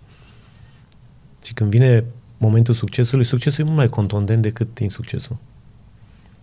Când vine momentul succesului, îl lovește atât de tare încât pisica fuge de nu mai poate. Ce părea până la momentul respectiv aspirațional devine înfricoșător. Uh-huh. Și uh, cu cât ne dăm seama mai repede ce fel de specie e, cu atât ne putem, să zic așa, aștepta mai bine la un anumite comportamente. Știi că se spune oamenii uh, și arată fața adevărată la greu și la foarte bine. Și ăsta e un exemplu. La foarte bine în sensul că ajunge acolo unde și-a propus, uh, la care el a sperat uh, și nu poate duce. Sunt o grămadă de artiști care scot o melodie și după aceea o iau razna. Dar tu cum faci să trăiezi printre oamenii care sunt convins că gravitează și în jurul tău, ești un magnet, da. ai imagine, faci business, da. sunt convins că atragi un anumit tip de om. Îi pun la teste foarte mult. Noi, noi lucrăm foarte mult pe proces de voluntariat. Trei luni de zile îi ținem lângă noi semi-voluntari, adică le plătim niște transport, cazare și așa, pentru că în trei luni de zile nu poți să te prefaci. Nu mai poți să te prefaci. E sigur? Mă, trebuie să fii actor bun, adică dacă okay. măcar e actor bun, zic, bă, ăsta ne-a mințit, dar e actor bun, adică măcar asta să apreciem la el. okay. Trei luni, să stai... Sunt foarte open, adică eu știu că oamenii au o grămadă de agende ascunse, eu știu că oamenii au lumea lor interioară a gândurilor, eu știu că ei uh, uneori invidiază, alteori le pare rău că invidiază, alteori oamenii au multe neputințe. Uh, multe neputințe și eu cred că rolul nostru nu este de a specula doar punctele forte, ci de a crea un context în care neputințele să fie uh, îngrijite, uh, vindecate e prea mult, îngrijite, discutate. Îngrijite. Da. Deci să se discute Vorbește despre psihologul ele. din tine acum, Da, nu? mă rog, da, să se discute despre lucrurile astea, să înțeleagă că nu, nu e singurul care are această neputință, că s-a gândit de rău de colegul respectiv, că n-a făcut asta pentru că uh, nu i-a plăcut că plescă el la masă lângă el Că de și fapt la... nu ai problema. Da. Deci, cred că pe măsură ce organizațiile noastre vor deveni, deveni mai empatice, mai și de asta e foarte important uh, ceea ce astăzi uh, insistă mult gender equality, să fim și femei și bărbați într-un număr egal. Pentru că uneori noi, noi ca bărbați să uh, avem așa, dacă vorbim despre emoții și despre cum te simți, să pare așa o chestie de asta. Bine. Uh, deci, și dacă ne luăm în brațe de bucurie, pare așa un pic stângat, știi? Dar când suntem femei și bărbați într-o proporție egală și femeile au aceeași putere de, de influență în grup, uh, începem să discutăm despre lucrurile uh, sufletești care, de fapt, determină uh, motricitatea organizațională. Hai să mergem un pic mai adânc. Uh, uite, te, te întreb din nou, tu ai mai multă experiență de business și știi și psihologie. Mm, mă rog, de la școală, dar n-am practicat niciodată. Da, că am auzit că nu-ți plăcea. Am crezut că vorbește despre om și vorbea despre experimentele unor nebuni de acum 50 de ani pe tot felul de animale. Și am zis, what? Ok. Dar în viața reală sunt convins că faci multă psihologie. Și uh, aș vrea să știu dacă atunci când stai de vorbă cu oamenii, cât de, cum îți dai seama când oamenii aia îți spun ceea ce v- vor să auzi sau ceea ce își imaginează ei că ar trebui să spună? Eu nu iau în calcul ce spun, pentru că eu măsor Nu iei în oamenii calcul după, ce spun oamenii. Nu, pentru că eu măsor oamenii după fapte. Mhm. Deci ce îmi spun ei e treaba lor. E povestea lor, e narrativ self, știi? Ce spune, ce crede el despre el. Iar eu nu pot să intru în procesul ăsta de evaluare pentru că ar trebui să fiu mult prea deștept. Și nu sunt atât de deștept încât să pot să interpretez toate semnele, să fac pe polițistul. Să te uiți prin discurs. Da. Eu îi dau teste. Fă asta. Pentru mine, dacă un om nu reușește să ducă la final un potențial, să-l ducă la final într- în sensul de a materializa ceva. Degeaba are potențial de a înțelege lucrurile, degeaba este școlit, degeaba este educat, de asta are bună credință în tot ceea ce face, dacă nu reușește să, să mute paharul ăsta de aici acolo. Corect. Și atunci eu măsor cel mai mult faptele, rezultatele, livrabilele unui om și încerc încă de la început să mut discuția de recrutare, de conversație pe niște livrabile pe care le așteptăm, să transparente. vedem. Bă, uite, ai putea să faci asta, asta ar fi proiectul. Poate să dureze o lună, două, trei, cinci. Și în general, atunci când lucrurile se mută pe livrabile, oamenii își dau seama că nu-i loc de ăștia care sunt povestitori, își dau seama că nu-i loc. Bă, la asta se vede că, ce, uite, în prima săptămână trebuie să fac asta. Mm. Mm, Păi știi că sunt cam ocupat în perioada asta. Am înțeles. am încercat. Da, am înțeles, nu-i problemă. Adică mai, mai, lași- mai, mai am și eu pe cineva acum, fix în perioada asta care am zis, vai, da, o să facem. Zic, uite, ok, am tot încercat, n-a mers. Fa- săptămâna să facem lucrurile astea? Da, da, da, da, o să rup- mutăm munții. Și, și s-a făcut săptămâna. Un, un curs important care mi-a schimbat modul în care lucrez cu oamenii a fost un curs uh, certificat de ICF, de International Coaching Federation. Uh, nu mi-am propus să fiu coach, dar uh, mi-a plăcut foarte mult curicula și m-am dus acolo și a fost transformațional, pentru că Serios. Da, da. Deci m-a schimbat total modul în care eu vorbeam cu oamenii. Până atunci le spuneam eu ce să facă. După cursul respectiv am început să întreb, să întreb pe ei cum se face asta, cum îți propui, cum vrei. Uh-huh. Toate directivele s-au transformat în întrebări. A fost Ok. genial. Uh, nu știu, dar dura vreo 3 luni, 4 luni în fiecare weekend. A fost Ah. complicat. A fost complicat cursul, că e greu când ești adult, căsătorit cu copil, să mai și stai și în să mai ai și proces succes, educațional. te duci la școală așa. Da, e și asta o chestie, știi, te pui acolo la masă, știi, vine unul de ăsta care nu știu, angajat la corporație, tu te crezi șmecher, el se crește de șmecher în universul, în bulele lor și se întâlnesc bulele, știi? Și îți dai seama că și tu și el ai aceleași, uh, Dar când ai făcut cursul ăsta? mă, cu vreo patru ani, Patru ani. cinci ani, da. Dar a fost revoluționar pentru... Și se mai face? Da, da, da. Soția mea, soția mea s-a dus mai departe, am făcut împreună, ea s-a dus mai departe, s-a certificat ca și coach. Uh, Am și, auzit că se preocupă de well-being. Interesant. Da, Asta nu ăsta e viitorul, nu? cred că mental health în toate formele m, va face diferența între oamenii care rezistă dinamicii lumii în care trăim și că cei care nu. Da, adevărul e că am văzut ieri o doamnă în șlapi în München și Ninja. Da. Dinamica asta rapidă, dacă te ia pe nepregătite și mintea nu reușește să se reașeze, aici ai, aici ai uh, punctul nostru nevralgic. Nu e corpul, cu toate că și ăsta cade câteodată și ne doare, dar mintea e mult mai, uh, mult mai sensibilă. Așa este. Iar noi, în- oricum, în România, tratăm asta cu sănătatea mentală ca fiind ori ești nebun, ori nu. Da, avem doar albă sau neagră, da? Nu? Da, ai o problemă, te duci la psiholog? Ești bolnav? Ești bolnav, da? Ești bolnav? Ce ai pățit? Te-ai lovit cu capul? Nu te du. Nu te du acolo. Nu te duci. Cine știe ce spune asta? Da, cine cine știe? știe ce-ți face? Mă, dar ce au ăștia cu noi? Bă, ăștia vor să ne omoare, mă. Da. Da, e, avem multe lucruri care trebuie să le vindecăm la neamul nostru. D- uh, vezi De asta o- nici nu cred în uh, schimbări rapide. Mhm. Dar vezi oportunități în aceste neajunsuri? Pentru că un antreprenor uh, știu că așa operează. Când da. vede o astfel de problemă, zice, mm, business. Cum ai face, cum ai transforma tu problema asta uh, a unei societăți bolnave în care cei mai mulți uh, nu, se, nu pot trăi ei cu ei, dar rămite să-i suporte pe aia la alții? Mhm. Cum facem uh, să, poate să facem din chestia asta un business social? Cred că singurul care s-ar putea face acum este reclamul pe vecin. Reclamul pe vecin. Reclamă pe vecin că are ceva, că face ceva. Numai de aici am putea face bani din treaba asta, dar e cam cinic subiectul. Cred că pentru a schimba lucrurile în România și a face, a trece la nivelul la care tu vorbești, cred că e nevoie de vreo 20 de ani de educație uh, care să șteargă uh, sentimentul ăla de colectivitate sau colectivism, nu știu cum era mai de mult, De să-l ceapism. anuleze, să anuleze uh, forma nasoală a ceapismului și să adaugi un layer nou în care cooperarea și unitatea este obligatorie pentru a trece mai departe împreună în secolul următor. Că nu ești șmecher când îi furi pe aia la alții din grup. Că nu ești șmecher când e singur. Foarte important. Sau altfel spus, că poate ajungi singur să fii șmecher, dar nu o să rămâi niciodată șmecher dacă e singur. Pe- E foarte greu și pentru noi cei care, hai să zicem că avem succes astăzi, să ne apropiem, să ne găsim puncte comune, Îți mai valori. găsești prieteni? Da. Ai, ai prieteni acum? Da, da, prieteni cu care avem aceleași valori. Uh, Pentru că nu mai discutăm despre acționabile, dacă avem aceleași, nu știu, să-mi placă mie mașini, ție îți plac mașini. Nu, nu, e, nu e atât de valoroasă conexiunea asta. Despre ce vorbești tu cu prietenii la o cafea lungă, cum bei tu? Cum va arăta lumea viitorului? Care sunt preocupările oamenilor? Care sunt uh, uh, noile generații? Cum funcționează? Cum înțeleg ei lumea? Cum percep ei anumite lucruri pe care noi le percepem astăzi într-un mod Da, mă, clar? dar tu ai milionul, tu îți permiți să vorbești despre teorii filozofii. Când n-am, de cum, fapt... n-am, se- cum să fiu, n-am cum să fiu adaptat businessurilor care astăzi se nasc dacă nu pot să am o ancoră clară peste 10-20 de ani. Pentru mine e foarte important, uh-huh. pentru că dacă investești în ceva, nu investești de pe azi pe mâine.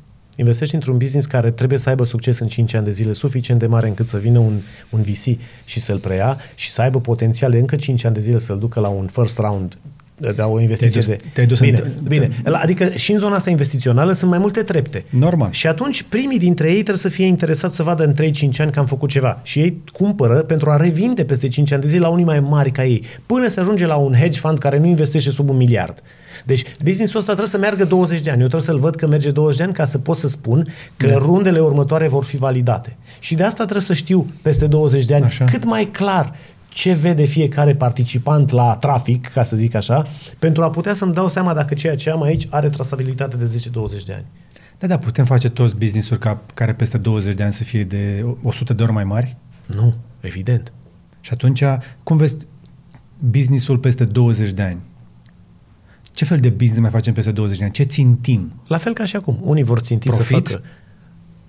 Eu Putem nu fac- face toți profit în continuare la nesfârșit? Nu știu, eu nu cred că profitul este e scopul final al unui antreprenor. Cred că libertatea e scopul Păi da, final. dar la fel nu e bani de la runde de finanțare, acționari, chestii de genul ăsta. Nu, nu bagă nimeni bani în tine dacă tu îi promiți că o să scoți pe țeavă fericire. Mm, se mai schimbă lucrurile. Vezi, indicatorii de, indicatorii de investiții s-au mai schimbat în timp. Nu mai e vorba doar de profit. Al, cu o săptămână, JP Morgan parcă a, a spus că nu o să mai investească în niciun fel de business care nu au un număr egal de femei și bărbați în board.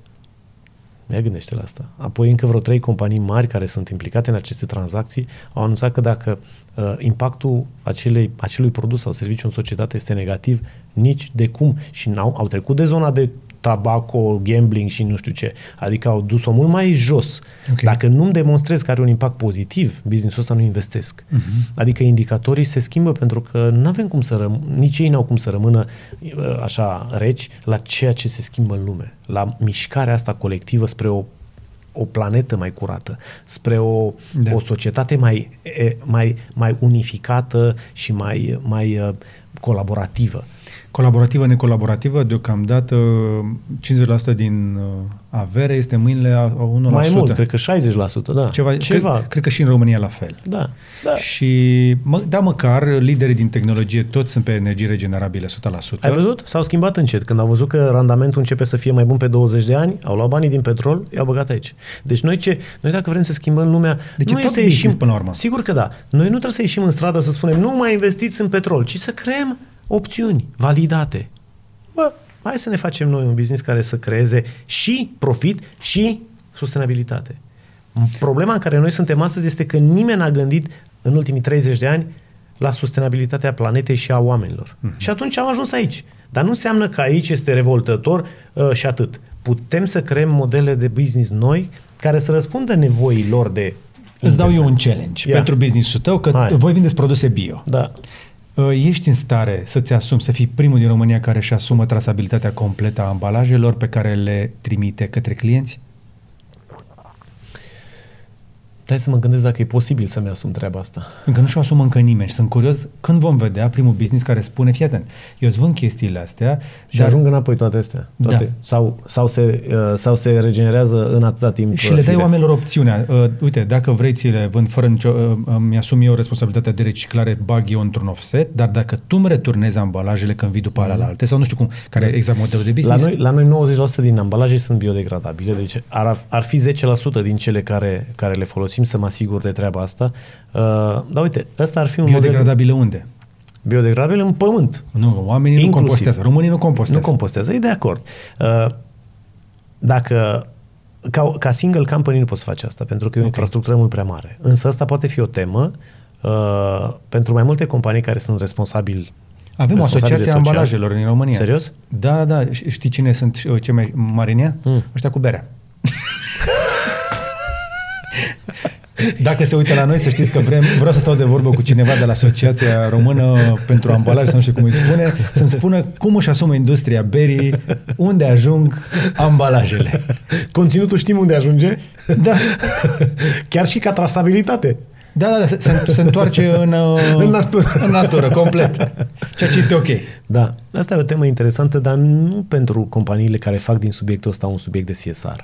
Asta, Nu, nu, asta nu, e o, e o chestie asumată. Da, asta e, o, asta e o, uh, un subiect care, în care companiile care fac bine prin esența produsului, Bineînțeles. ar trebui să, uh, să se uite până la capăt. Sunt deschis la subiectul ăsta. Cred că E- dacă, e- dacă poate ne mă mai punem întrebați câțiva... clienții, ești dispus să dai un leu în plus ca să te asiguri că eu închid circuitul după tine? Pentru că cei mai mulți dintre noi suntem frustrați că chiar dacă vrem să reciclăm, nu, nu ajunge produsul ăla acolo Mhm. unde trebuie. De-aia eu, spre exemplu, acasă compostez tot. Că știu că clar că ajungea la o grămadă ca- la care se dădea foc. Da. Cred că e un proces de educație foarte lung aici, pentru că vei vedea dacă... O să fac un test. Poate faci tu business din chestia asta. estimez, Poate fi și un business, dar nu la început. La început Nu la e un început. business de un efort de educație și de schimbare a mentalității și de conștientizare a impactului a ceea ce se întâmplă mai departe, ceea ce ei nu văd. Uh, Aducerea în vizor, a, bă, ce nu vezi? E ca și când, uh, dacă vrei să scazi un pic poluarea datorită consumului de, uh, de uh, carne de vită, la fiecare meniu pune și un uh, traseu al vitei până la tine pe masă să vezi dacă mai, știi? La fel și după ce ai Uruguay, consumat. mm. Da, frumos, povești, așa, dar pune cum am, fă poză cu animalul pe care tocmai l-a omorât și cum l-a omorât. Pune-l acolo și vezi cum l-a Nu, nu, tranșat nu, și nu, unde nu. l-a ținut și cum a ajuns pe Poate știi vapor. unde e Uruguayul. Atunci când mănânci o, o vită de Uruguay, știi unde e Uruguayul? măcar așa un quiz de, măcar să-ți crească nivelul de cunoștințe generale. Da. Nu, dar e foarte, oamenii nu văd decât ce e în farfurie, nu văd nici ei până acolo, nici ei după. Și Dar, atunci, dar asta e o altă discuție. Da, nu vreau să da, bag da, acum da, intrăm acolo. Ne-am lungit mult mai mult decât mă așteptam. serios? Da, ești un vorbitor foarte bun. Da. tu ai întrebări bune, vezi? Nu mă- Apropo de nu- coaching. Da, nu mă surprinde că la evenimente oamenii sunt foarte energizez foarte bine și sunt convins că o să meargă bine și show pentru că o să fii tu acolo. Nu știu exact cum va fi uh, uh, prezența mea în show, eu nu știu cum va fi editată, pentru că noi acolo vorbim multe, dar uh, show are o rețetă și cred că rețeta va trebui respectată pentru că așa Ok. funcționează. Oricum sunt foarte entuziasmat și foarte curios să văd nu show în sine, că show sigur o să-l facă, e pro, sigur vor face treabă bună și au făcut, au făcut o grămadă de investiții, deci mi-e, mi-e clar că produsul în sine Ok. va fi bun. Uh, sunt curios de reacția oamenilor. Adică să vedem dacă acum este momentul în care oamenii pot să guste la un loc uh, acest, această formă de edutainment. Adică nu doar să stea cu berea deschisă și să fă să plâng și să râd, ci să mă și gândesc puțin la niște lucruri. E un pas major în televiziunea. Să facem antreprenoriatul cool. Mă, digerabil măcar, nu cool. Că noi ne propunem digerabil, că și eu ce fac, în tot ceea ce fac în cursurile mele, încerc să fac digerabil antreprenoriatul. Adică să le explic pe, pe limba oamenilor. Știi, atunci când livrezi ceva educațional trebuie să acoperi trei, trei subiecte. Mm. Unu, cel care îți povestește să nu fie doar teoretician, să fie practician. Doi, metodele de predare să fie moderne, ușor de asimilat, să fie bun în metodologia predării și trei, curicula să fie bună. Și eu întotdeauna mă ghidez pe aceste trei, pentru că știu că doar împreună ele creează model, modelează. Altfel, poate dă o curiculă bună, atât, un, o informație, mm-hmm. dar mm, mi-a fost prost predată și ăsta da. e un povestitor. Dacă e doar cea legată de metodologie, curicula e slabă, dar tu ai făcut niște experiențe, niște exerciții, a fost cool experiența, dar nu neapărat a rămas conținut. Exact. Iar a treia, dacă este doar a făcut, dar nu știe să vorbească și nu știe să exprime și nu-i pasă de mine ca și audiență, e ca și mulți antreprenori care au făcut bani, dar nu ies în față astăzi să spună celorlalți, băi, hai să vă spun mă, trei lucruri care le-am învățat. Nu se expun, nu vor să dea, da. e doar pentru ei, au făcut pentru ei. Da. Și scopul nostru ca antreprenori care cât de cât ne-a ieșit ceva este să și multiplicăm ceea ce am fost să șeruim, să dăm mai departe din lucrurile astea. Da. Că altfel e doar pentru noi, așa, e doar păcălea la... Mai este un eveniment în București, îl face o, o fostă, o amică care lucra înainte în corporație, zice Fuck Up Nights. Mm-hmm, serii care, uh, că fac niște serii astea în care oamenii vin să povestească cum au dat ras solar, mi se pare foarte interesant de și chestia asta. Așa am făcut primii bani în public speaking. Am fost chemat în Anglia să vorbesc la niște restarteri, le spuneau, nu, nu ratați, erau restarteri, adică au ratat, deci dar mai ești vor. ratat. Nu, ești restarter. Restarter. Bravo.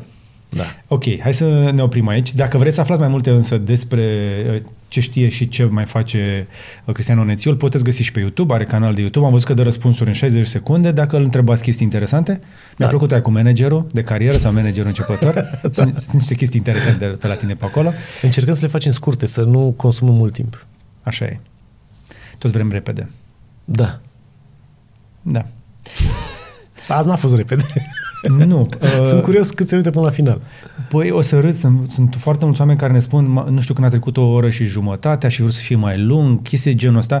Avem și public care consumă long form, conținut da. de genul ăsta și exact cum ziceai tu, noi ne-am ales oamenii care se uită la noi, că dacă vor scurt, sigur nu se uită, nu au la minutul ăsta. Așa Dar e. dacă au ajuns până la minutul 80, după cum mi arată acum Laurențiu, trebuie 80. să le mulțumim. Mamă, frate. Da.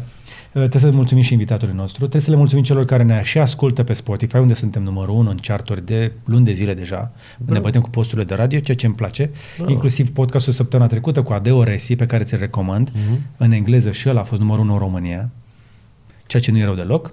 Și uh, Vă mulțumim! Dacă v-a plăcut și acest podcast, știți ce aveți de făcut, dați un like, un share, să asculte și prietenii.